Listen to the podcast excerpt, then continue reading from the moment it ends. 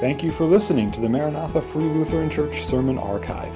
It's our hope that this message would encourage you in your faith and would help you to get to know God's love, grace, and mercy in a personal way.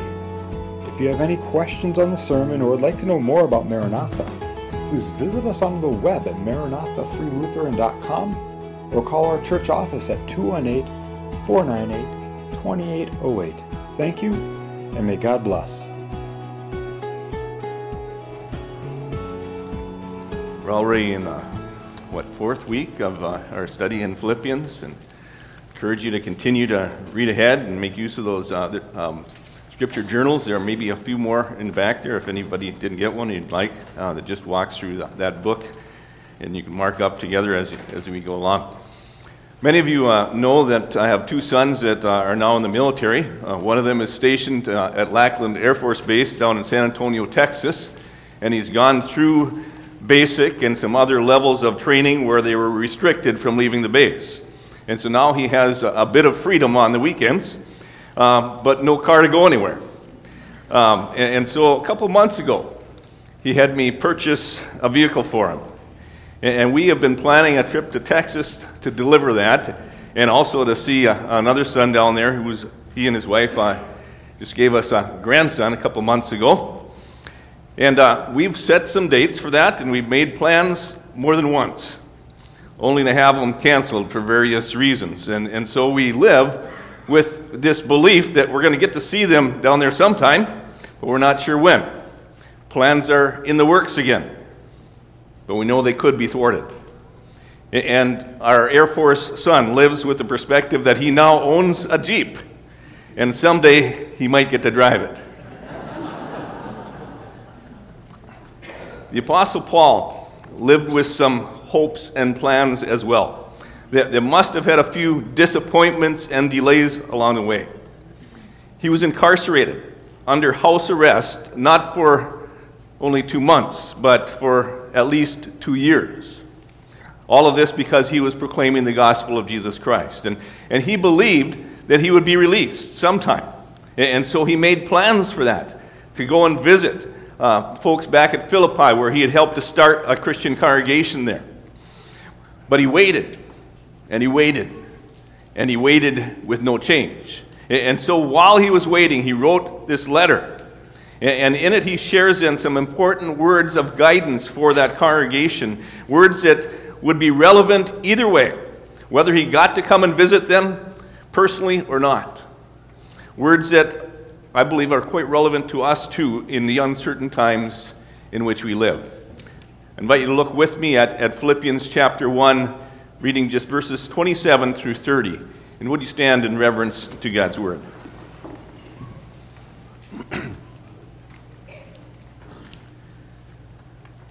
Only let your manner of life be worthy of the gospel of Christ, so that whether I come and see you or am absent, I may hear of you that you are standing firm in one spirit, with, mind, with one mind striving side by side for the faith of the gospel, and not frightened in anything by your opponents. This is a clear sign to them of their destruction, but of your salvation, and that from God. For it has been granted to you that for the sake of Christ you should not only believe in him, but also suffer for his sake, engaged in the same conflict that you saw I had, and now hear that I still have. Let us pray. Lord God, as we again look into your word here in Philippians, we thank you for the Apostle Paul, for his life and his testimony of your faithfulness to him and, and his, his faithfulness to uh, the gospel of Jesus Christ. And, and we pray, Lord, that you would speak to our hearts about our relationship with you and our part in spreading that gospel message. We pray in Jesus' name. Amen.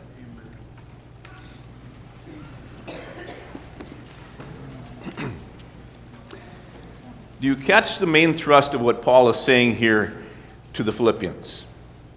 He's preparing the church for either eventuality, his coming for a visit, or his not getting to. And he's saying, either way, only let your manner of life be worthy of the gospel of Jesus Christ. That was to be their priority while they waited for his visit, and it's to be our priority as well. Well, just what are we waiting for? Seems we're always waiting for something, doesn't it? We're waiting to take a trip. Um, some of you, maybe you're waiting to complete your school year, or, or to graduate from high school, or, or to get your first real job, or, or maybe to get a different job, or to get married, to raise our families, or to retire, to die, or to see Christ return. And in all of that waiting, don't lose sight of this priority in life. Only let your manner of life be worthy of the gospel of Jesus Christ. That had, had become Paul's priority in life. And that's why he could say, as we read earlier in chapter 1, as he was sitting in prison, looking at his present circumstance, he could say, My circumstances have turned out for the greater progress of the gospel. And that is amazing perspective for him to have. And now he is calling us to that same perspective. Only let your manner of life be worthy of the gospel. More literally, it would be worded this way only conduct yourselves as citizens worthily of the gospel. And we who are Christians here today actually have, you might say, a dual citizenship. We uh, are citizens of the United States of America, and we're also citizens of heaven. And we are to live our lives then always cognizant of both, and to live in such a way that we don't dishonor either. How do we do that? I, I see three things here that Paul points out in this text that, that are part of living our lives in a manner worthy of the gospel of Jesus Christ. First of all, standing firm in the gospel. The uh, word for that here actually uh, might be translated standing firm or being, being steadfast, holding one's ground. Rienecker and Rogers says it's like the determination of a soldier who does not budge one inch from his post. Our son that is in the Army is now stationed in the Washington, D.C. area, and part of his ceremonial training has them stand perfectly still for an hour straight. That takes some serious determination. And that's for a non combat ceremonial situation. When in a warfare situation, a soldier may be assigned to guard a certain spot, and it's important that he not budge from it, that he steadfastly hold his position. And that's what Paul is telling the Philippians here that they need to do regarding what they believe. Hold your ground, do not budge. We seem to have plenty of that going on around us these days, don't we? With people holding firmly on their perspectives on any number of political issues and their perspectives on masks and vaccines and so on. People on both sides of those issues are pretty convinced and unbudging. However, I will not condemn you if you end up changing your mind on some of those issues. There might be pros and cons for each of you to weigh regarding your life decisions. However, there is an area in which you must not budge, and that is regarding your belief in Jesus Christ as your Lord and Savior and along with that, then, the vital need for everyone to come to believe in Jesus Christ or to face eternal condemnation. And Jesus Christ himself has said, I am the way, the truth, and the life. No one comes to the Father but by me. His disciple Peter said, And there is salvation in no one else, for there's no other name given under heaven among men by which you must be saved. Scripture seems pretty clear on that. And yet, in spite of that, a recent George Barna poll found that only 44% of self identified born again Christians believe that they'll someday go to heaven when they die only because they have confessed their sins and, and believed in Jesus as their Savior. Something seems terribly wrong with that picture. There's been some budging that's gone on. Paul says that, that if we are to live our lives in a manner worthy of the gospel of Jesus Christ, we must stand firm in our belief in Jesus being the only way of salvation for sinful mankind. And notice that he says here, though, we do that, and we do that not just individually, but together. Verse 27 standing firm in one spirit. The local congregation of believers is together to recognize that we are in a spiritual warfare situation and we are called to stand united in our belief in Jesus Christ as our only hope for forgiveness of sin and eternal life in heaven. no matter what the prevailing opinions around us are. and, and, so, standing firm, united in that, not budging from it, is part of, of living then our lives in a manner worthy of the gospel of Jesus Christ. Secondly, striving for the faith of the gospel. And, this term, it implies action, not just standing still but actively engaged along with others, like in a battle or like in an athletic competition. The word means contending or struggling along with somebody. Like on the football field, where the teammates line up side by side, united with the goal of advancing the ball up the field. Verse 21 here says, with one mind, striving side by side for the faith of the gospel. That is, all Christians together actively engaged in advancing the gospel. Motyer, in his commentary on this, says it's, it's like a church without passengers, where no one is just along for the ride, where none are merely acquiescing.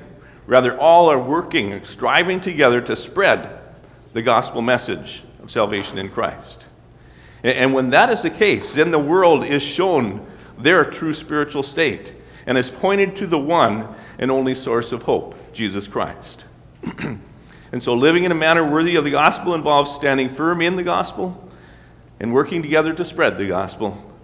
And then, thirdly, what we see here not being frightened by your opponents of the gospel.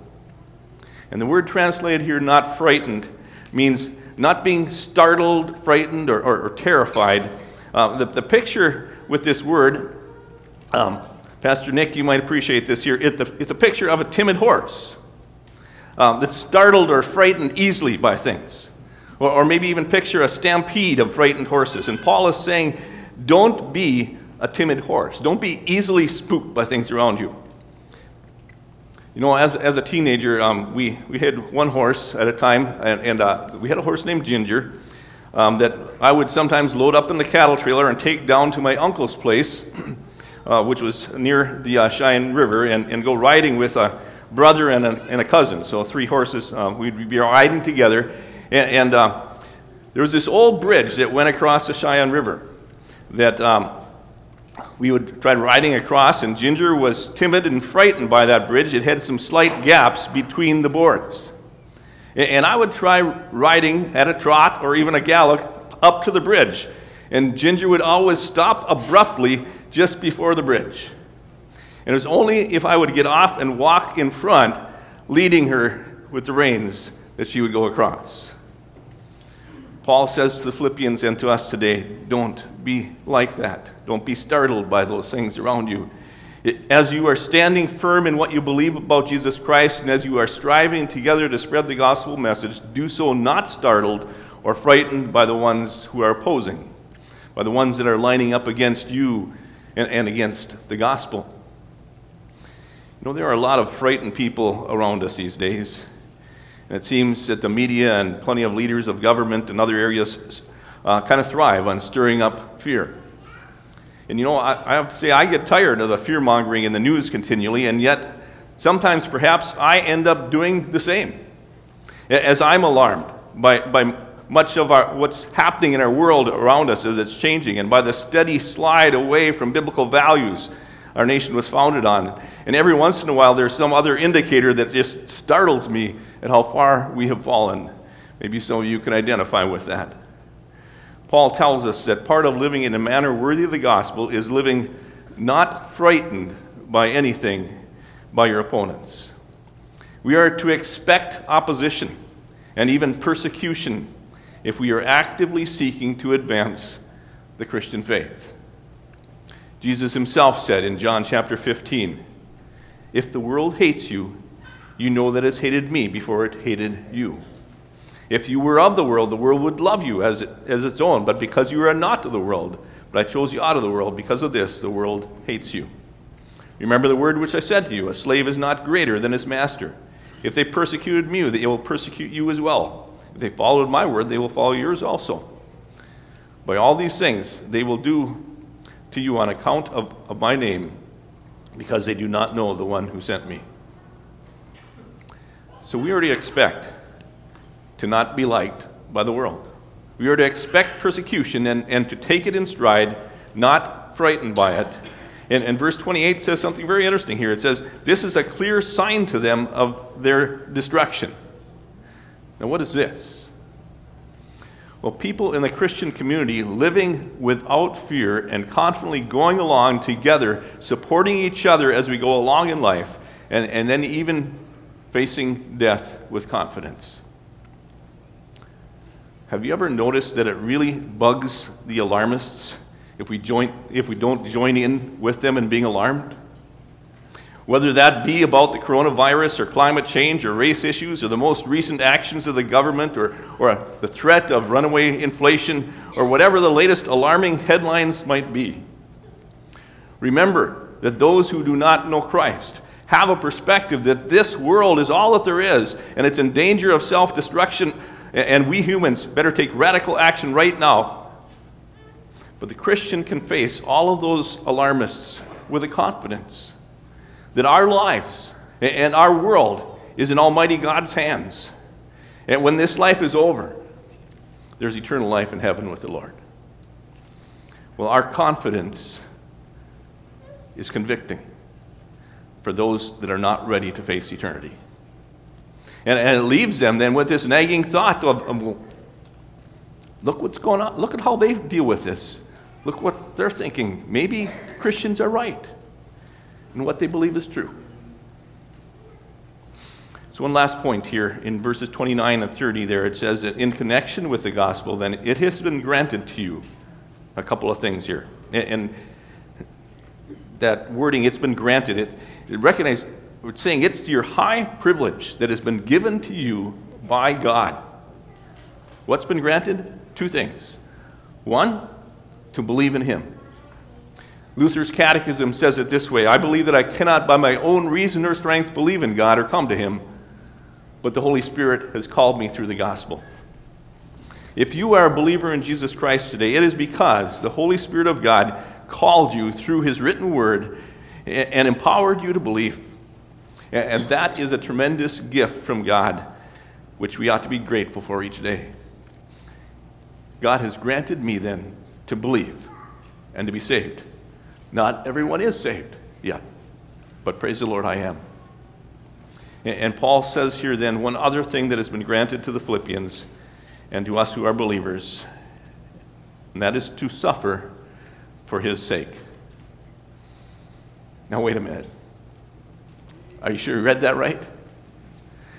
We don't usually like to think of suffering as a gift, do we? In, in the midst of suffering, we don't usually think to ourselves, you know, I am so blessed. Not everybody gets to suffer like this. It seems backwards in what we think.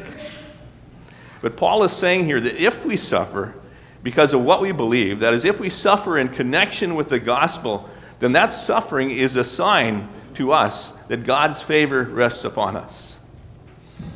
And so, Christians here today, let your manner of life be worthy of the gospel of Jesus Christ. Of Jesus Christ. Keep uh, standing firm together in the gospel. Keep striving side by side for the faith of the gospel. Not frightened in anything by your opponents. And, and, and note in these verses overall here the significant unity emphasis. Uh, I find it so sad to see that Satan seems to be using this pandemic to divide us in our country and also even to divide the church of Jesus Christ. And we in the church need to agree to disagree on secondary things and unite around the primary. What unites us? It's the gospel of Jesus Christ. I close with this quote from Pastor John MacArthur. He says, Now is not the time to forsake our own assembling together. The church must be the church a pillar and a buttress for the truth. We cannot cower in fear. We cannot hide our light under a bushel. We are not called to feed the fears of a world that is perishing. We have been commissioned to go into the world and to preach the gospel to all creation. And we are soldiers in a spiritual war. The weapons of our warfare are not of the flesh, but divinely powerful for the destruction of fortresses. We are destroying speculations and every lofty thing raised up against the knowledge of God, and we are taking every thought captive to the obedience of Christ. 2 Corinthians 10 4 to 5. He goes on to say, It is past time for the Church of Jesus Christ to confront the prevailing falsehoods of a de- depraved society and to show hopeless people the way to true hope and abundant life. We are the Lord's ambassadors, and we must stand confidently in that role with joy and not fear, in bold unity, and all the more as we see the day of Christ drawing near. Let us pray.